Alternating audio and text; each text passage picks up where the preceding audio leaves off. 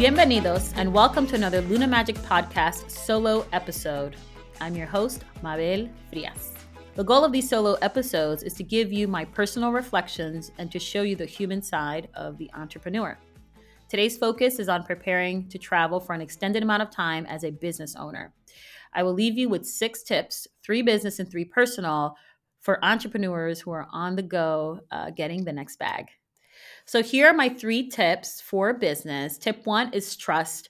We're stepping away. I'm actually going to Italy for the Cosmoprof Bologna show, which is actually the largest international trade show for our industry, so that we can go check out innovation in packaging, in manufacturing, formulas, and to see what does the beauty market look like at an international level. We're so excited to spend some time over there. So obviously my first tip is around trust. We've done a lot of work to prepare the team to let them know, hey, who will take care of what decisions while we're away, simply because we'll be in a different time zone, about 9-hour difference. So really having that communication and clarity. Also for my team, I've set up office hours, kind of like when I was in college and a professor had office hours. I scheduled some with them so that throughout the week, we have dedicated touch points where they can compile all their questions that they have. And if they need any input from me, we schedule some office hours to make sure that they get it done. But the key here is really trust, meaning if you are hiring good people, if you're hiring competent people, taking a step back and trusting that they know that they ask the right questions and that they feel motivated to take a step up as we kind of, go and handle another side of the business. Tip 2 is content planning. As you guys know, with growing a brand, content is king. Content is everything. Obviously, marketing through social media is essential these days. And every trip for me is an opportunity to document the journey of really building this company.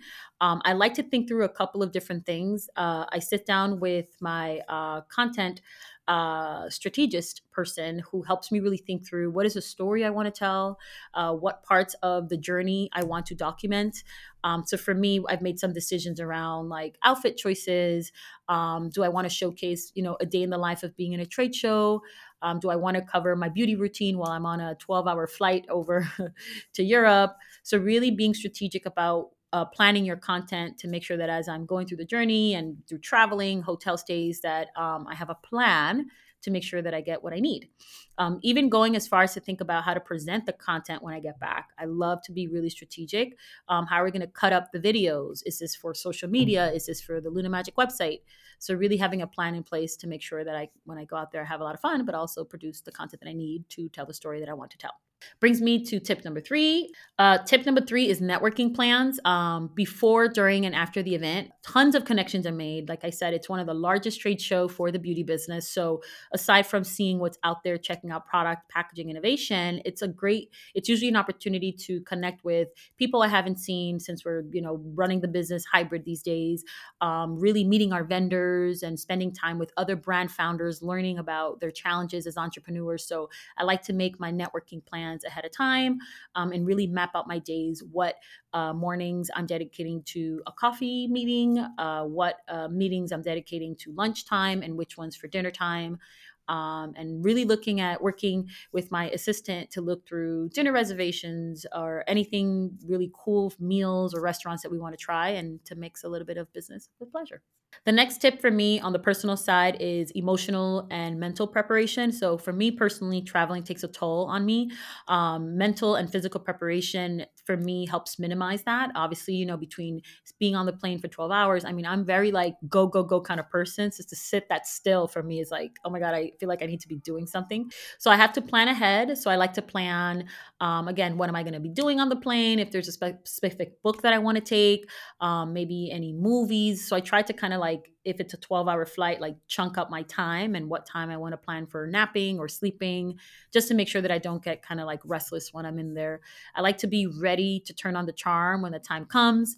And I like to really be, with my A game in a country that thankfully I actually speak the language. I learned Italiano when I was in college and graduate school. So I feel really comfortable with Italy. I've lived there myself. So it's like, at least it's not like with other countries I travel where I have to like really work through the language barrier. So with Italy, I feel really probably the most comfortable, but And anyway, just the mental and emotional, physical preparation to make sure that I can, as soon as I land, hit the ground running and go through my schedule of content and networking, etc. Another tip I have is really planning for childcare. So I'm a mother, and obviously if you're a parent and you're traveling, you have to have a plan around where is this kid going to be, especially if you are in charge of after school pickup and drop off and things like that. So for me, I create a plan with my co-parenting partner. We have everything on a schedule ahead of time just to make sure that we have the right coverage, and that we also have like a phone call scheduled to make sure that we check in, or that I check in with my daughter at least once a day. Another tip is I actually plan for fun. Don't forget that at the end of the day, obviously business will take you to a lot of places around the world, but having fun while you're doing it for me is super important, especially in this phase in my life. So I like to make time to explore a new place, to create memories. So for example, on this trip, I have a couple of days allocated to go visit another city within Italy. Maybe I'll end up in Milan or Venice, something where I can go kind of unplug from the business trip, but also get inspired and to really have a good time and really bring my best self when I get back to my team and my family.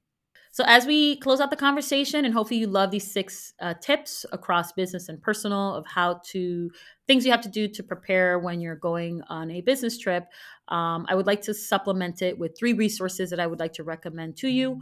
One is, what am I listening to? So obviously I'm going to spend a lot of time in the airport and in the airplane. I'm going to be listening to Luna Magic playlist. We have 3 playlists right now available on Spotify. The one that I'm heavy rotation right now is the One Manifestation.